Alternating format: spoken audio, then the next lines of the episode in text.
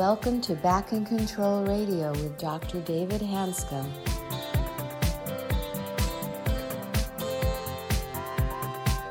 Hello, and welcome to another episode of Back in Control Radio with Dr. David Hanscom.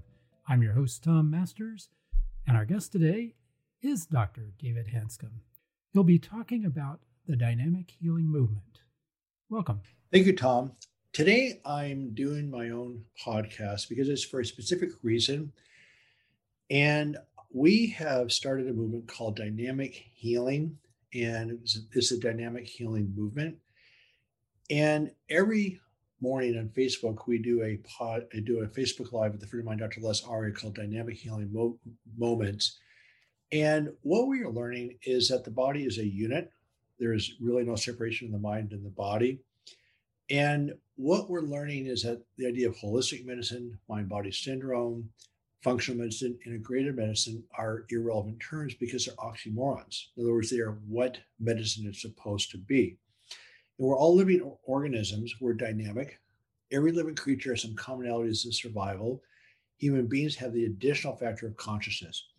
So, what I want to explain today is this concept of dynamic healing. And it's a really critical phase for us to jump into because right now we're not doing well. The burden of chronic disease is going through the ceiling, both mental and physical. And the answers are actually right here in front of us. So let me just start at the beginning. So every living creature, from one cell organisms up to human beings with consciousness, have the same need to survive. The way we survive is that we avoid threats and danger, and we gravitate towards safety to relax and regenerate. The creatures that didn't pay attention to the environmental cues, cues just didn't survive, plain and simple, period. So, what happens if you're threatened? Your body gives off a reaction which involves hormones and inflammatory markers and increasing the burn rate called metabolism that increases your chances of survival. We call it fight or flight. So there's three states of existence. You have your sense of neutral, which there's energy in, energy out.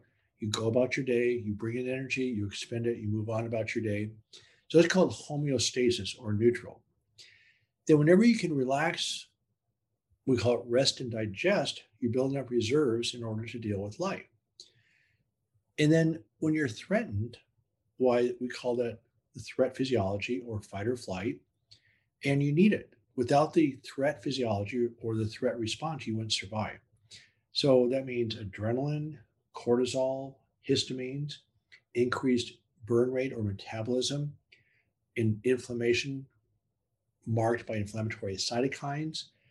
And so threat state is necessary. It works. It allows people to survive. And so it increases your chances of survival and is necessary for life. It's not going to go away. The key issue when your body's in this threat physiology, it doesn't feel very good. You feel threatened, it's dangerous, you feel agitated, you feel anxious. And it turns out that anxiety is just the word that describes this chemical state. It's designed to be very unpleasant. It's a powerful survival reaction. You need it to survive. It's a gift. The unconscious survival reaction processes about 20 million bits of information per second. Your conscious brain processes 40. So, since every living creature has the survival reaction. It doesn't feel good. Humans have language, we call it anxiety. Why would you ever take it personally? It's just part of life. It's always supposed to be unpleasant and it will be unpleasant. So, what happens when your stresses, there's three parts to process in the environment. So, every, every living creature, again, goes through this process where you have your input or your circumstances or your stresses. Then you have the state of your nervous system, and then you have the physiological response. And again, the response could be safe, homeostasis, or neutral, or threat. So you need threat physiology to survive, but you're not intended to be under constant threat physiology. It's like driving your car down the freeway in second gear, it's going to burn out and break. So, what we're doing in medicine, we tend to treat just symptoms. But the symptoms are created when your body's stresses, I'm sorry, when your circumstances or stresses overwhelm your coping capacity your body goes into threat physiology, period. So, what happens in medicine, we treat just the symptoms, you're actually not solving the problem of the interaction between your environment and who you are. So, what you want to do is to address every aspect, have tools address every aspect when you need them. So, for instance, let's take your nervous system. So, you have the input, nervous system, and the output. And I call the output the threat, the threat or safety physiology. Your nervous system is determined, the state of your nervous system is either going to be calm or hyperreactive or hypervigilant. So if your nervous system's hypervigilant or hyperreactive, it takes less stress to, just to set off this reaction of threat. The metaphor I like to use is that of a feral cat, cat raised in the wild, compared to a domestic cat, which is spoiled, relaxed, nurtured. So it takes a significant, definite threat for a domestic cat that's spoiled to react and go into threat response. And then it lays down and goes to sleep. With a feral cat, everything's a threat. They can't go to sleep, they can't relax, they're hyper alert all the time. And so when you're raised in an abusive environment, like I was, and many of you are or were, um, you're on hyper alert all the time. So what happens, you're on high alert. It takes less stress on a given day to set off this physiological reaction. Your sense of well-being depends on your state of the body's physiology. So if you're feeling relaxed and content, your, your stress chemicals are oxytocin, dopamine, anti-inflammatory cytokines, your metabolism slow down, you feel great. And neutral is what it is. But when you're in threat, you just don't feel good. So the goal is is you have this threat physiology, you can directly lower it. But I want to go back to the nervous system for a second. So let's say I'm going to use myself as an example. I'm a feral cat. I was hypervigilant when I was a kid. Things were dangerous. And when the same situation arises in adulthood, I know they're intellectually not dangerous, but my body doesn't know that. So I react. So for, if people say something that resemble my mother's tone of voice or actions or whatever, guess what? I go into this. I go into fight or flight. So somebody raised in, raised in a very nurturing environment doesn't does not have that same reaction. It takes much more stress to set off that reaction than somebody raised in a safe environment. So this feral cat is hyper alert. It's hard to get this cat to calm down. So part of the DOC journey is to actually use tools to literally rebuild your nervous system. It's called neuroplasticity. So you can't fix it, but you can rebuild it. And we do know from basic science research that you can restructure your brain to whatever you want it to be. So there's ways of restructuring your brain. Other things you can do to calm your nervous system is an anti-inflammatory diet. If you're if you are inflamed, your brain is throwing off inflammatory cytokines, these low inflammatory proteins that actually sensitize the brain. They increase the speed of nerve conduction. Exercise is very anti-inflammatory for lots of different reasons. Sleep is a huge deal. Without adequate sleep, the entire project falls apart. We know lack of sleep is inflammatory. So you can rebuild your nervous system, you can get adequate sleep, you can improve your diet, and those are ways you start rebuilding your nervous system. So that's the nervous system. The input is also a factor where if your stresses are overwhelming your coping capacity, you, go into threat physiology. So we do know there's two things that affect the input. One is what are you holding on to, and what are you choosing to load into it? So a lot of things that are stressful are stressful. You have to process them and deal with them. But the most stressful thing in life that we have to deal with deal with is our thoughts and emotions. So we know that unpleasant thoughts actually create the same chemical reaction as a physical threat. We know that repressed thoughts are actually more of a threat than expressed thoughts. So whether you think your thoughts or try to suppress your thoughts that are unpleasant, we call them URTs or unpleasant repetitive thoughts. What happens, your body's fired up either way. So since humans can't escape their consciousness, every one of us has a problem of being in threat physiology a lot of the time. So you can't avoid a lot of the stresses, but you can learn how to process them in a way that allows you to move forward. So things that affect the input, first of all, what are you choosing to hold on to? So let's talk about forgiveness. If forgiveness is not what you think, we now call it anger processing. So if you were wronged by somebody in the past, if you decide to hold on to that wrong, the person might might as well be right there in front of you. Because once you think that thought, your brain reacts and bam, you have the physiology right there. So with forgiveness, we choose to say, look, just cut the string, just done. This person who I really dislike is not going to be in my life today. So there's lots of phases of forgiveness, reframing, looking at the illogical things you can't control. There's also cognitive distortions, where a good share of our agitation comes from our thoughts of should, labeling, emphasizing the negative, minimizing the positive. So there's a lot of cognitive distortions that can fire up the nervous system. So cognitive behavioral therapy, forgiveness, mindfulness, relaxation, expressive writing, all that changes the input. But the other part of the input is what are you choosing to hold on to? So if you decide to look at violent movies, watch disturbing news, talk about your pain, discuss your pain, complain, gossip, or give advice, all those things fire up the nervous system. So with dynamic healing, in medicine right now, we're treating mostly symptoms. And it's like putting out an oil well fire with a garden hose. You're not going to solve the problem. The way you solve the problem is that you use tools to directly lower the stress chem- chemicals, like breathing, relaxation, meditation techniques, but that's just part of it. But in medicine right now, we're moving so fast, we don't know you as a person. We don't know your coping skills. We, we don't know exactly if you're sleeping or exercising or eating well. We just don't know that. And we certainly don't know your circumstances very well. So, again, there's you can't avoid most of your stresses in life, but there's ways of processing them and teaching processing skills. Or lots of times people come in to see the doctor or see me when there's a major life stress just occurred. I bet you 70% of my patients that came in to me with a flare up of pain have had some major loss that occurred in their life within the last six months. Horrible, horrible stories. I'm not, I'm not even going to come close to repeating those today because they are bad stories. People suffer.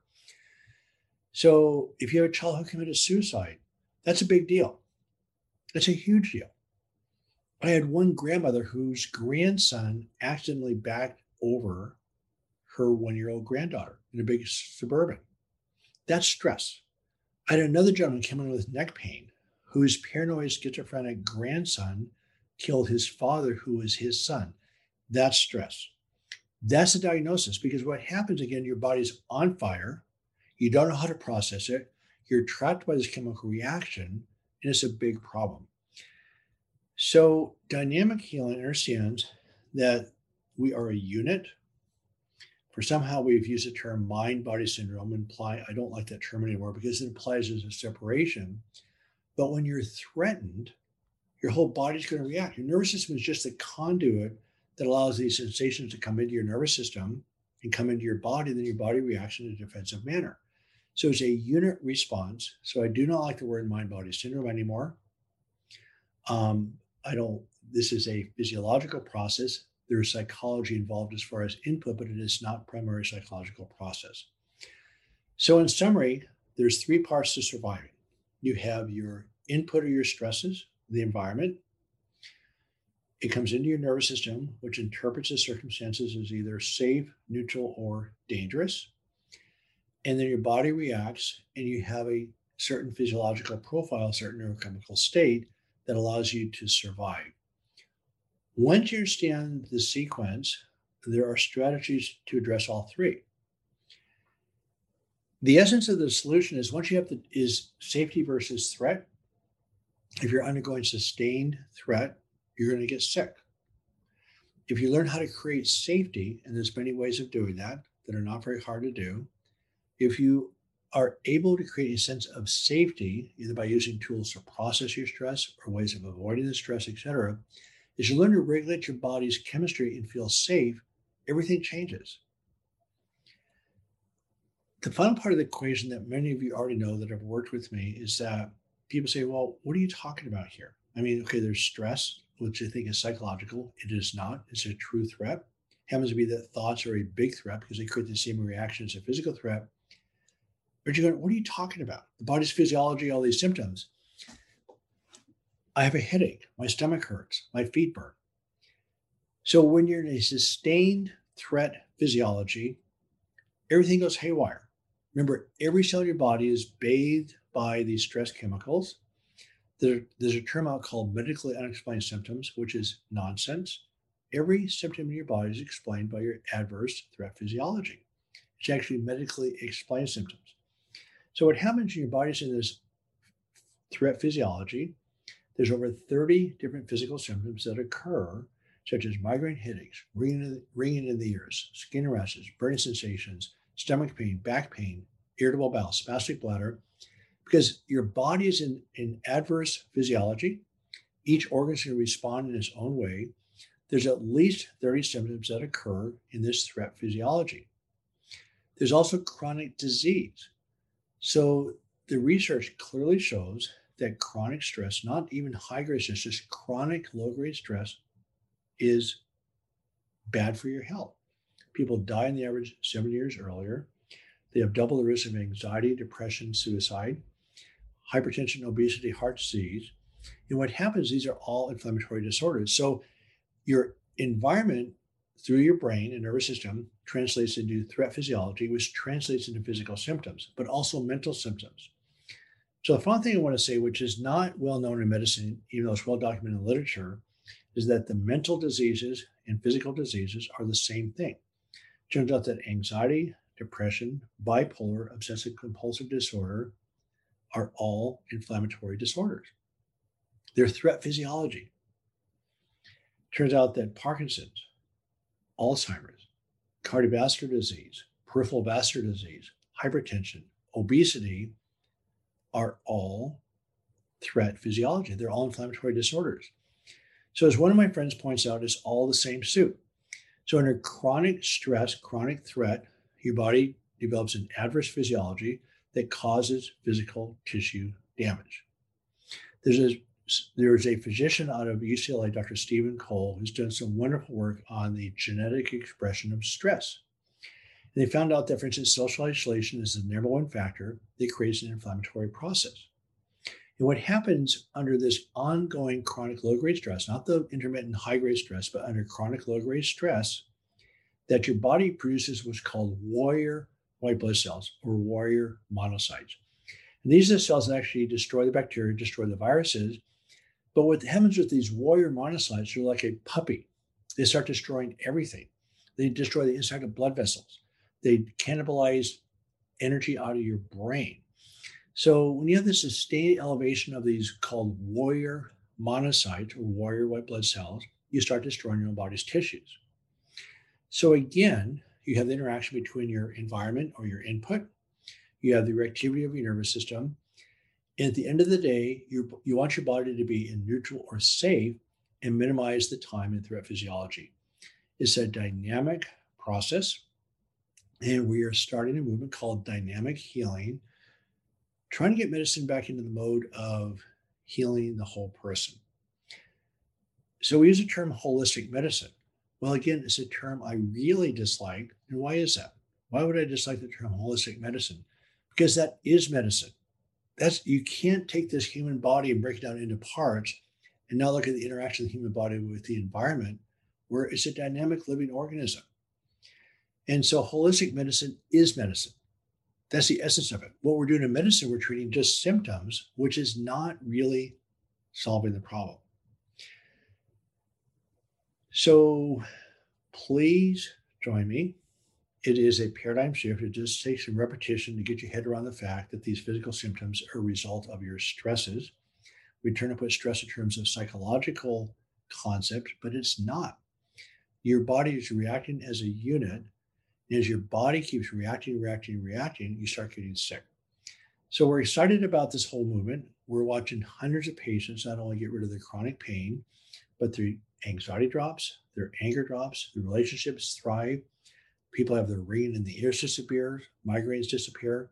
I personally had 17 different symptoms, both mental and physical, that just really tormented me for 15 solid years. They are gone. They're gone. My ears don't ring. I don't have migraines. My stomach's okay. My feet don't burn. I don't have these skin rashes. I'm fine. I never would have thought that was possible, but we've now been able to consistently take people through a sequence of learning and practice that allows you to regulate your body's chemistry, your body's physiology. Once you're aware of all the factors that make this difference, it's not very hard.